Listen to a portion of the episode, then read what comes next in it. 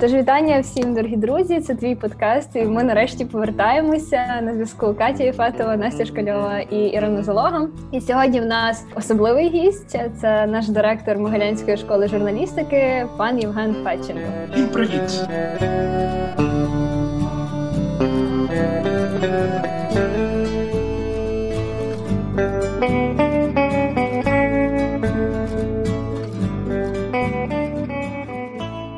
І насправді ми запросили сьогодні до подкасту нашу Zoom-студію пана Євгена не просто так, тому що ми хороші студентки, але є така більш вагома причина 20-річчя нашої школи журналістики. І, власне, в ній ми всі і познайомились.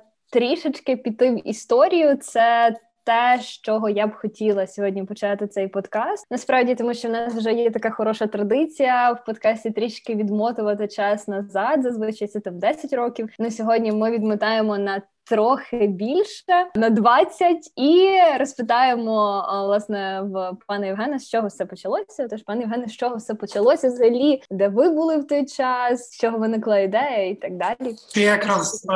не знаю, з чого все почалося, оскільки я з школою тільки 19 років. Ну, але, звичайно, це жарт. Наша школа має якусь інституційну пам'ять, яка передається, і, в принципі, ці спогади так от, передалися мені від декана-засновника Сергія Квіта, з яким я познайомився після того, як школа проіснувала цілий рік. Та сама ідея в Могилянських стінах існувала ще довше, і до Сергія Квіта було ще кілька людей, які намагалися цю ідею запустити, щоб вона полетіла, як то кажуть, але з року в рік нічого не виходило. І врешті-решт, 20 років тому ця подія сталася. Але, як жартує Сергій Наронич, що все одно на той час вже всі були давно переконані, що така школа існує, оскільки могилянці існували в усіх медіа. І так, власне, воно і сталося. Могилянці вже були в усіх медіа, в тому числі на якихось там керівних посадах. Тому склалось таке враження, що у нас тут обов'язково просто має бути школа журналістики. Ну і, власне, чому би ні? І, очевидно, що давно була потреба в якісній журналістській освіті, якої на той час не було. Була одна така пострадянська журналістська освіта, яка, в принципі, мало чим відрізнялася від радянської журналістської освіти. Радянська журналістська освіта, як ми всі пам'ятаємо, вона була зорієнтована на підготовку тих людей, які будуть працювати там в пропаганді. В принципі, це не мало вже нічого спільного з тими реаліями, які вже існували навколо. Це вже була розквіт комерційної журналістики, комерційних медіа з своїми потребами, які швидко розвивалися, змінювалися. І на той час не було якогось одного місця, де би журналістську освіту робили інакше. І цю інакшість ми намагалися обудовувати на кількох китах.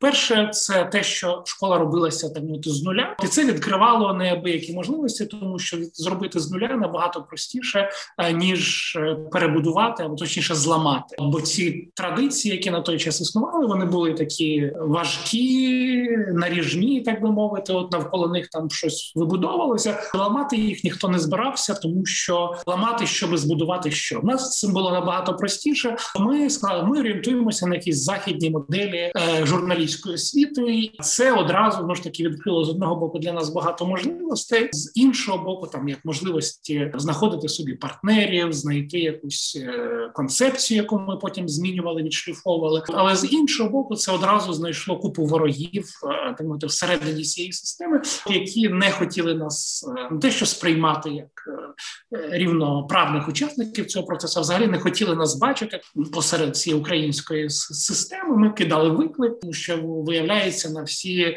розмови про те, що інакше зробити ніяк неможливо, ми сказали, ні, ну як, а ми зробили. Серед тих, хто викладав журналістику, так мовити, старшого покоління представників, це викликало дуже шалений опір. Як це ви навчаєте магістрів, не маючи бакалаврів?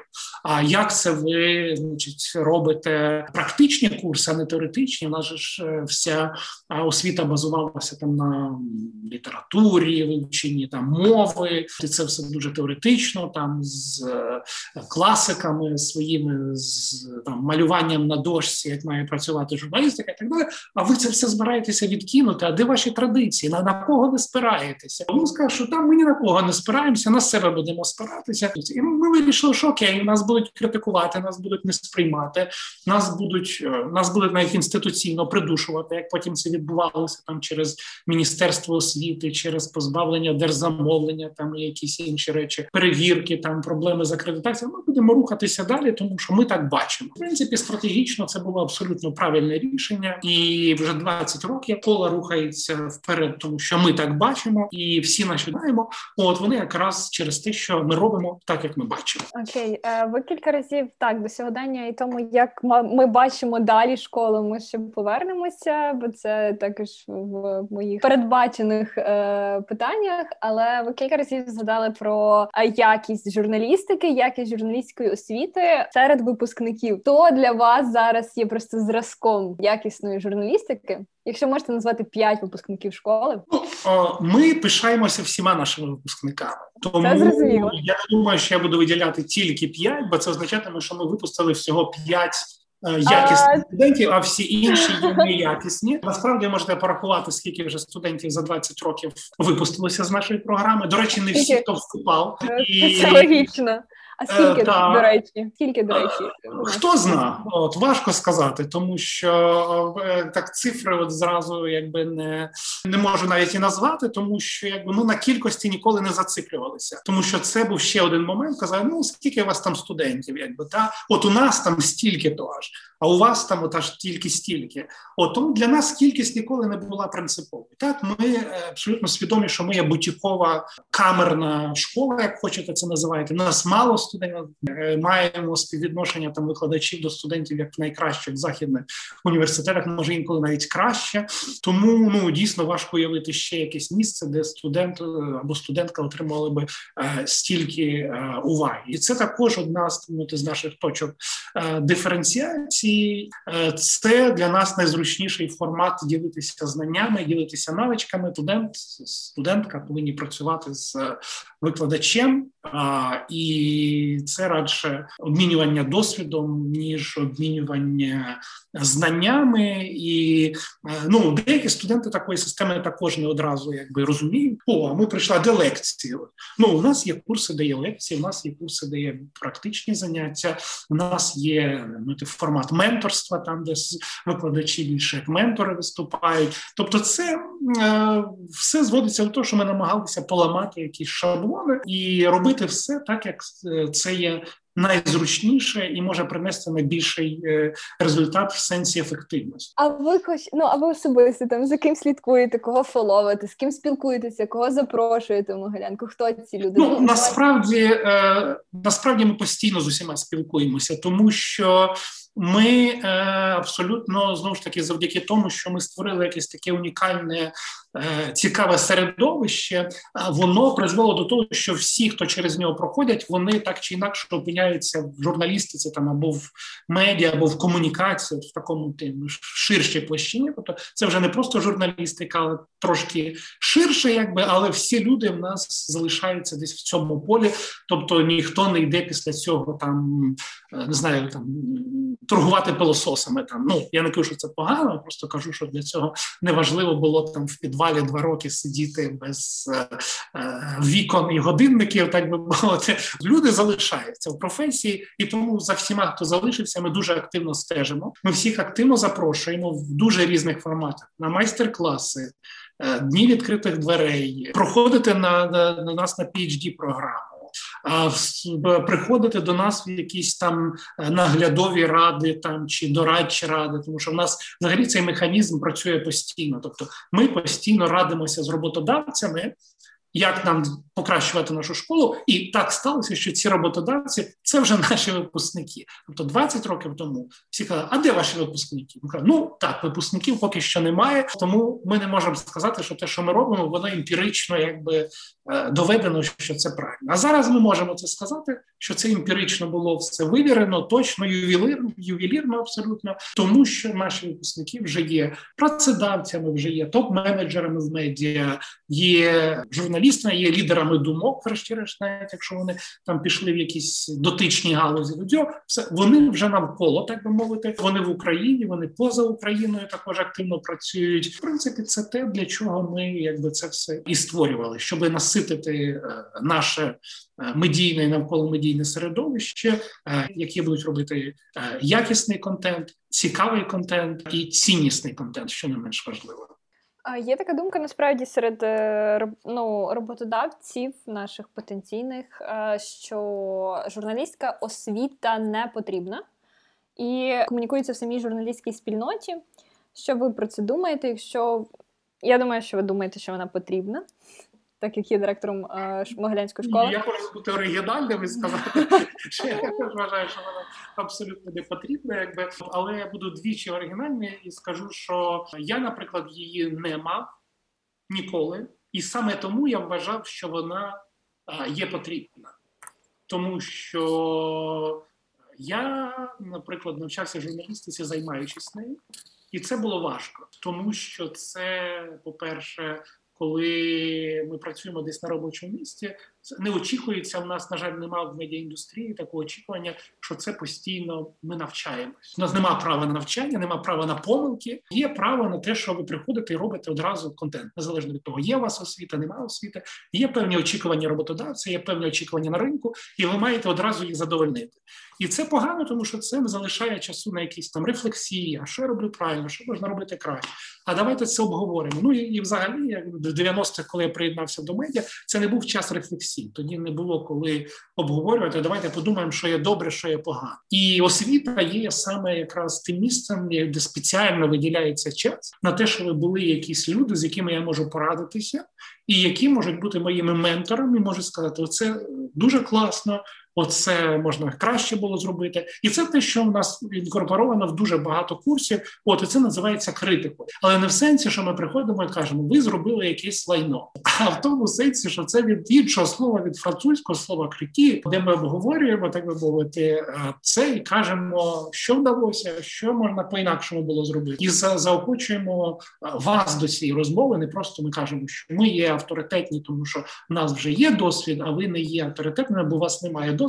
А з іншого боку, я, так би мовити, от цю фразу, яку ви сказали, що журналістська освіта не потрібна, чую дуже багатьох, так би мовити, варіація, яка інколи зводиться аж до того, що освіта взагалі не потрібна. Є і такі, тобто можна доводити це до абсурду. Йдеться все про те, наскільки ця освіта є, тому ж таки, якісна або неякісна, як вона зроблена. От, звичайно, на сьогодні ця історія вже зовсім по-іншому виглядає, тому що всі журналістські програми, які є в Україні, вони пройшли через їх багато етапів різних змін, там трансформацій, якихось грантових проєктів, які намагалися її змінити. Змінився і якісний склад тих, хто викладає, змінилися і запит самих студентів. Це дуже важливо, тому що для нас студенти є основним стейкхолдером в нашому процесі. Тобто ми знаємо, що ми тут для того, щоб вчити журналістів і студентів, і ми постійно слухаємо, що їм подобається, що не подобається, що можна завжди таки змінити. Це, в принципі, працює. Як саме ви працюєте над зміною програми щороку? Це до питання, насправді, про те, чим є Могилянська школа журналістики сьогодні, бо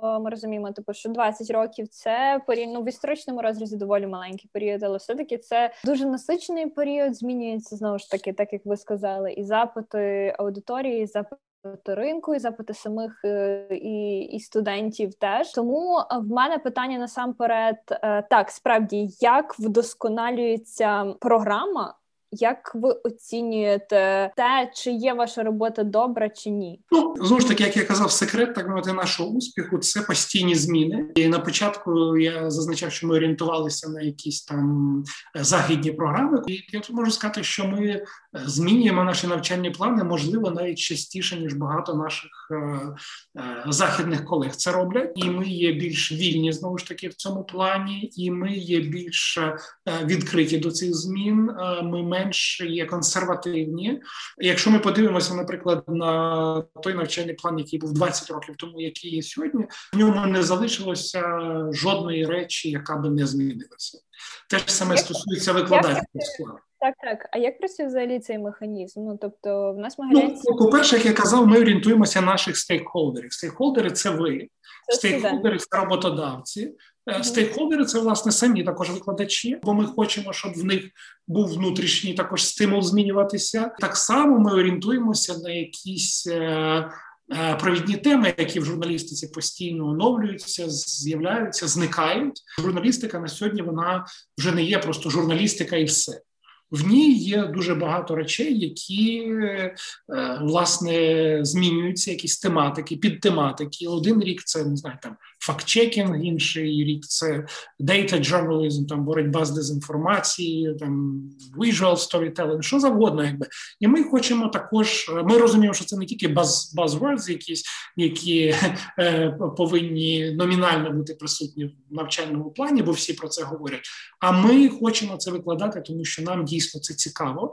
І в нас, знову ж таки, той принцип, кого ми запрошуємо викладати тих, хто цим займається. Тому тут ми орієнтуємося на що сьогодні важливим є для журналістики, що буде важливим для наших студентів, коли вони будуть випускатися і будуть шукати свою першу роботу, який буде запит в них і в роботодавців. Ну і, власне, кого ми можемо запросити викладати на цій програмі. Це от три такі складові. І тому ми постійно знаходимося в консультаціях, так би мовити, з випускниками, з студентами, з роботодавцями, з викладачами. І ми також орієнтуємося на те, куди змінюється журналістика. Ну, я завжди наголошую, що тут ми навіть на крок попереду інколи йдемо самої медіаіндустрії, бо вона не знає, що буде затребуваним завтра, а ми маємо наперед вгадати, як підготувати вже людей, які через 2 роки приєднаються до цієї медіаіндустрії, і вгадати, що зараз їм потрібно викладати. І з врахуванням того, що ці навчальні курси потрібно підготувати, і матеріали зібрати для цих курсів і так далі. Тобто ми дійсно маємо бути якимись такими візіонерами, щоб сьогодні вгадати, що буде затребувано там за 2, 3, 4 роки. От станом на цей момент школи, 2021 рік, що в глобальних планах школи є, зокрема по цій затребуваності, про яку ви говорите? Який план, яка стратегія? Чи вона взагалі... присутня, чи врахована пандемія, чи врахована специфіка комунікації під час пандемії, тому що ми всі, як всі троє тут зараз на подкасті, ми студентки, ми ще в ролі цих людей, які дуже всередині, і ми, очевидно, теж бачимо це дуже по-своєму. Навіть може бути там заперечення на те, зокрема, про що ви говорите в певному сенсі. Заперечення, я ж абсолютно, це ж дискусія. Так, і того в мене питання, як зараз бачить свій розвиток школа, яка стратегія і куди ми рухаємось, якщо відкинути ці класні 20 років, які були, які там певний момент були переломними, і ми працювали всупереч навіть. Зараз просто також світ міняється, і держава наша також розвивається, з'являється, ви самі сказали, що класні також програми, конкурентні програми, тобто студент вже має з чого обирати, а не просто йти в якусь одну класну Могилянську школу журналістики. Тобто, як ви бачите ще наступні, скажімо, там не 20, але найближчі, там навіть 5 років школи? Ми, знову ж таки, намагаємося кожен рік додавати якісь нові елементи до того, що в нас буде. Наприклад, ми з наступного навчального року запровадимо ще більш, так мовити, інтенсивний трек з візуального сторітелінгу, року. Ми говорили з нашим випускником Сергієм Караваєвим. Він долучається до нашої команди. Я думаю, що я вже можу розкрити цей секрет. І будемо багато говорити про фотографії, про візуальну культуру. Ми будемо цей трек розширювати, але так само будемо продовжувати говорити про ті речі, які ми почали в кілька попередніх років, про дезінформацію говорити, оскільки це те, чим ми займаємося в рамках проекту Stop Fake, і це важливо для школи. Ми будемо говорити про фактчекінг і верифікацію інформації, ми будемо говорити про data journalism. Це будуть такі основні, так мовити, треки, основні напрями. Але, звичайно, ви праві, що пандемія внесла певні свої корективи в те, як це все мало би відбуватися. Якісь нові речі мали би з'явитися раніше,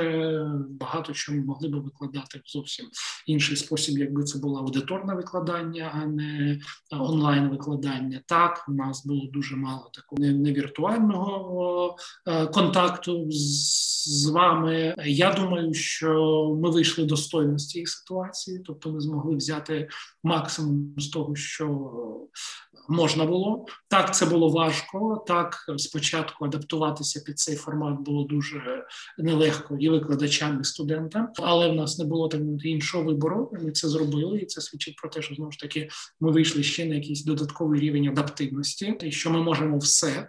Для нашої школи це було особливо боляче, тому що ми ж завжди наголошували на тому, що наше навчання є hands-on, що ми все робимо там в студіях, практикуючись, знімаючи, багато знімаючи і так далі. Звичайно, що це все відклалося і місцями скасувалося, і дуже важко там про візуальний сторітелінг говорити актуально, теоретично, вже немає можливості зібратися всім разом і щось знімати, і розбирати це, і показувати. Тобто, наприклад, там наші епізоди, які завжди були такою найбільшою фішкою, і студенти завжди, коли ми збиралися 28 червня на врученні дипломів, вони завжди тільки про епізоди говорили. Таке враження було, що інших курсів ніяких не існувало, могли просто залишити один цей курс, розширити його на 2 роки.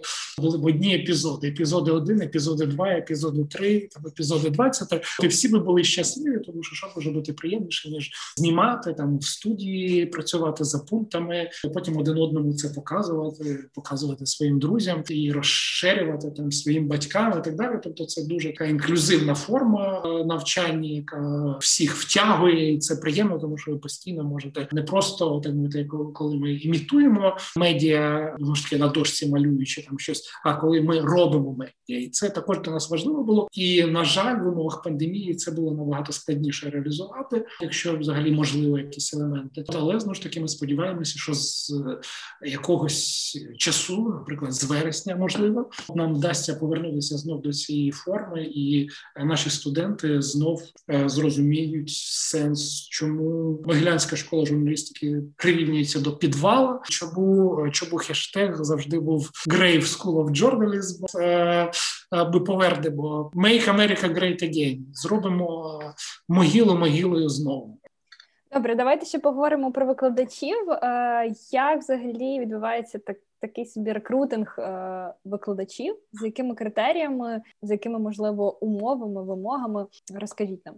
Викладачі одна з найважливіших складових, тому що які би хороші ідеї ми не закладали, якщо в нас не буде викладачів, які своїм прикладом будуть надихати студентів зацікавитися саме тим, що вони роблять, ця система, вона не буде працювати на повну потужність. Тому тут потрібно, щоб сильні мотивовані викладачі зустрічалися з сильними мотивованими студентами. І тоді виходить найбільший рівень взаємодії, коли студенти свого боку вимагають найбільшої реалізації, а викладачі з свого боку також викладаються по повній. Звичайно, що знаходити таких людей спочатку в Україні було складно. Ми намагалися, знову ж таки, дивитися і залучати якихось медіафахівців з медіаіндустрії, але все одно нам інколи не вистачало. Тобто в них могли бути знання саме того, що вони роблять, але в них не було достатньо досвіду, наприклад, як поділитися цими знаннями, тому що це поєднання того, що ти знаєш, з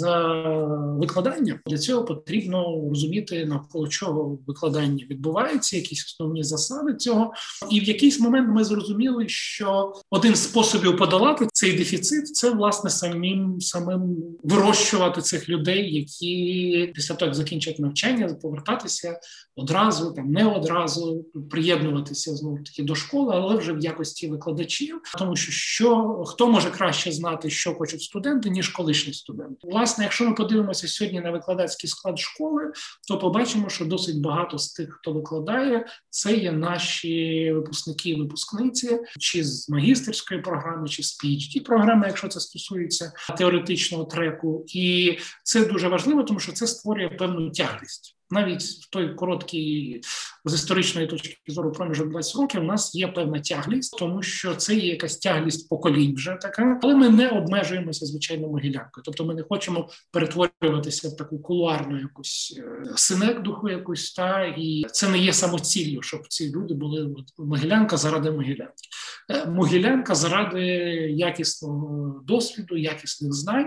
Постійно кожен рік хтось новий долучається, робить якісь нові курси. Це або ми пропонуємо, знаходимо цих людей в індустрії і кажемо, нам подобається те, що ви робите, чи хотіли б ви це робити з нами. Або, як в більшості випадків, люди самі нас знаходять і кажуть, от, я ваш колишній студент або студентка, зараз я займаюся тим-то, і я дуже хочу у вас викладати. Це бінго, ідеально абсолютно, бо тоді нам нічого не потрібно робити. Тобто це, знову ж таки, коли репутація школи, вона притягує, так би мовити, тих людей, які раніше в її орбіті були. І це також один із знаків якості, якщо хочете. Бо якби тут все було погано і неякісно, людина б ніколи потім не прийшла, не сказала, ну, я там вчилася у вас, мені було нецікаво, це було жахливо, але зараз я хочу також вас викладати. Так, ну, логіки тут немає. Тобто, якщо я кажу, я хочу вас викладати, це означає, що це якесь місце, має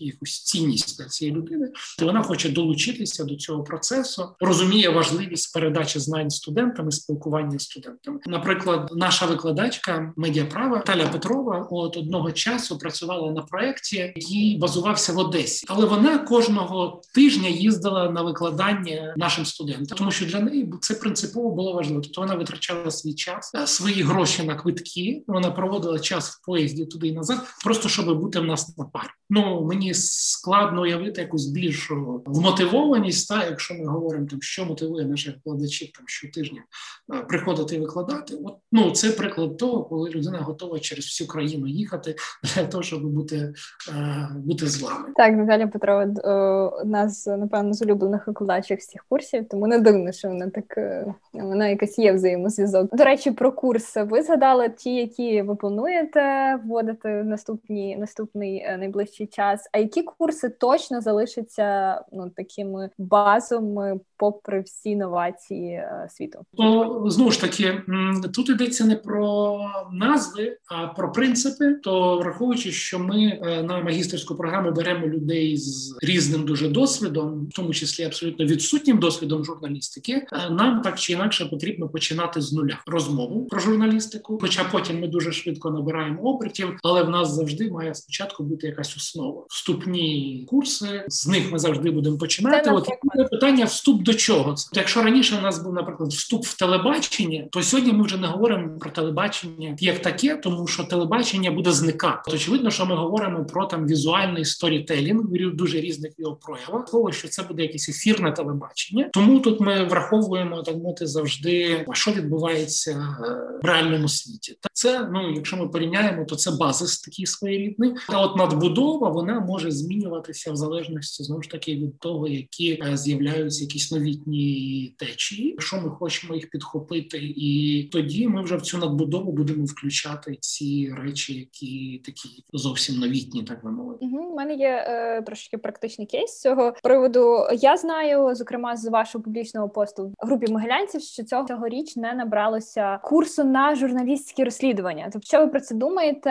В чому причина того, що не набрався курс? Ну, причина тут, так би мовити, зрозуміла, тому що коли ми говоримо про вибірковість, в принципі, вона передбачає те, що студенти самі обирають те, що їм ближче, в залежності від того, як вони розставляють свої пріоритети. І якщо хтось із студентів обрав, наприклад, там німецьку мову, пріоритет для себе, бо збирається там кудись вступати чи професійно розвиватися, і це потрібно, то, звичайно, це починає конкурувати з журналістським розслідуванням. Ну, ми тут не можемо, так мовити, засуджувати з одного боку, з іншого боку, ми розуміємо швидкоплинність моди. Якщо раніше в нас журналістське розслідування, це було в Україні взагалі альфа і омега журналістики, і в нас всі займалися журналістськими розслідуваннями, то очевидно, що ця мода вже змінюється. Тобто для сьогоднішніх студентів це вже не представляється чимось таким, ну, чим варто займатися, в принципі. І вони не відчувають вже якогось такого романтизму. З'являються якісь інші зовсім запити. Тобто просто професія вже починає по-іншому виглядати тим людям, які приходять журналісти. А ще раніше був запит, наприклад, всі хотіли бути телевізійними ведучими на каналі «Інтер». Ви не повірите. Я не знаю, чи ви дивитеся хоча б інколи телеканал «Інтер»,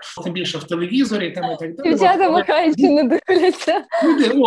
Але в свого часу, я кажу, ми коли проводили співбесіди, завжди був культ ведучого на телеканалі «Інтер». Це була така дрім-джоб. І люди хотіли, якби там мріяли, казали, що а чому у вас немає окремого курсу, як стати телеведучим або там телеведучою, оскільки в нас гендерно завжди, так би мовити, був дисбаланс, то чому у вас немає курсу для телеведучих? Ми казали, бо ми не готуємо телеведучих, є інститут культури, там є інші якісь заклади, де є курси якісь телеведучих, можливо, ми не знаємо, ми просто не в цьому бізнесі, як би мовити. Потім от був запит на журналістські розслідування. Чудно, що він вже пройшов, і тому студенти не беруть його. Ну, це зрозуміло. Якби тобто ви думаєте, справді, що здебільшого це така мода на певній галузі журналістики, наприклад, недостатня промоція курсу, чи, можливо, не зовсім такий викладач? Ви не розглядаєте цих двох інших?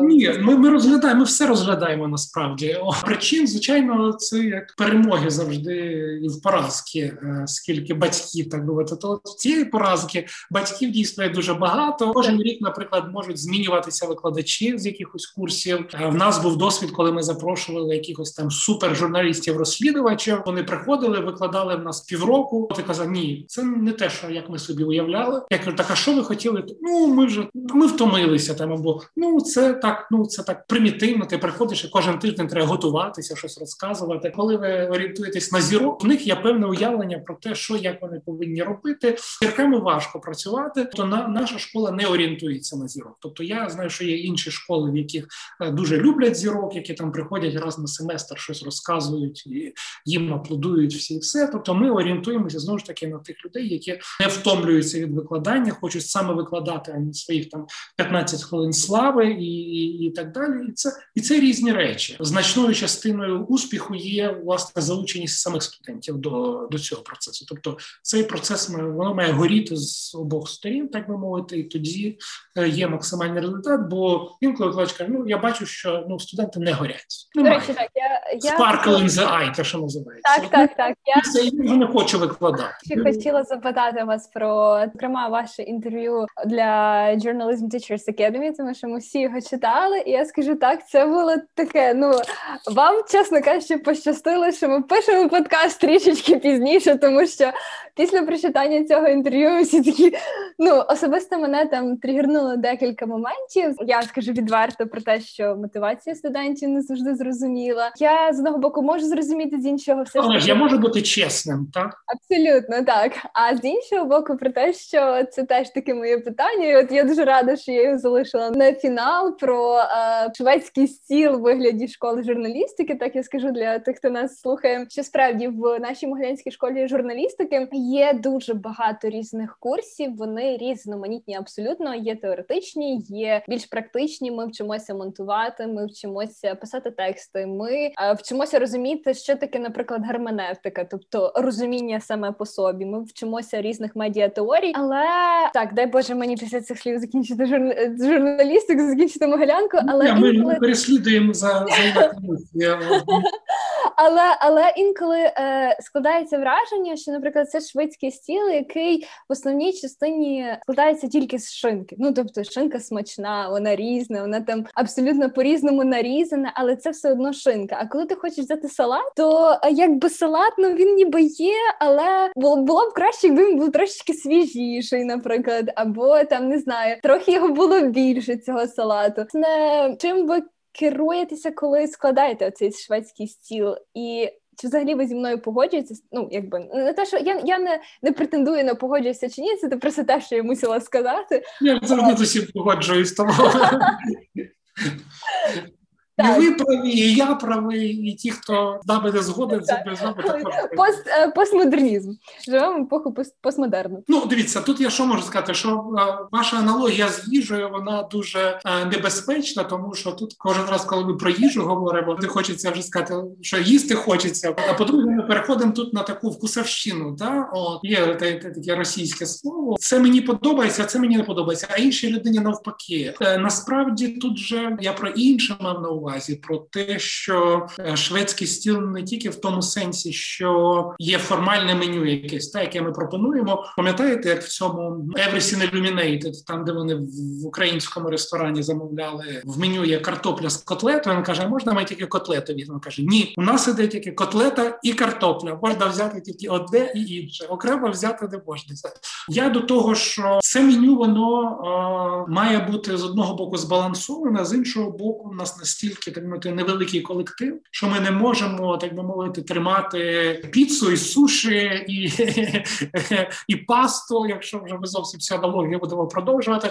Тобто ми без, як знову ж таки, школа бутікова, до моно якихось речей битіжіли з одного боку, але все одно ми намагаємося це урізноманітнювати. Але я інше мав тут на увазі, що ми пропонуємо, наприклад, нас не тільки з формальної точки зору, що ми викладаємо якісь курси і після цього розходимося, а що в нас це спілкування відбувається і поза формальними цими курсами. Наприклад, ми постійно запрошуємо якихось людей там на майстер-класи. Шведський стіл, він ще не тільки про різноманітність, а про те, що на кожен товар, так би мовити, має бути свій покупець, тому що якщо ми використовуємо якісь мої зв'язки, чи зв'язки Сергія Мироновича, чи будь-кого з наших викладачів, запрошуємо когось, і на цю лекцію, наприклад, ніхто або майже ніхто не приходить, хоча це відомі люди в медіагалузі, це, знову ж таки, ваші роботодавці завтрашні. З ними потрібно знайомитися, з ними потрібно розмовляти, встановлювати якісь контакти, бо не прийти на них, а потім казати, ну, я прийшов до цієї людини найматися на роботу, а він мені каже,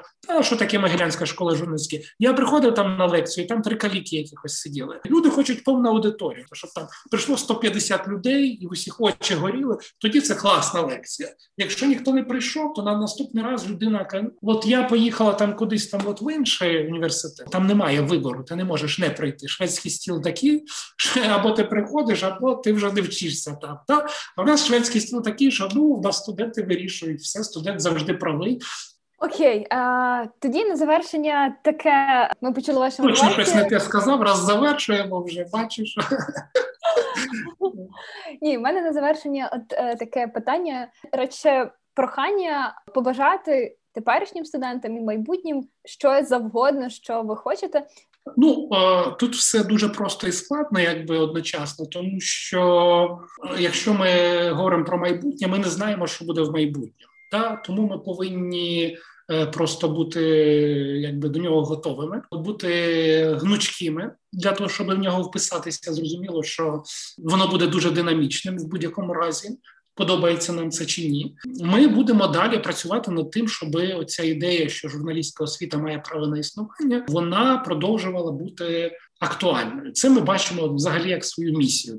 Ми візіонери, як ви бачили, ми з гумором, тому ми сподіваємося, що ми будемо притягувати точно таких самих людей. Так, їх буде небагато, але разом ми переможемо.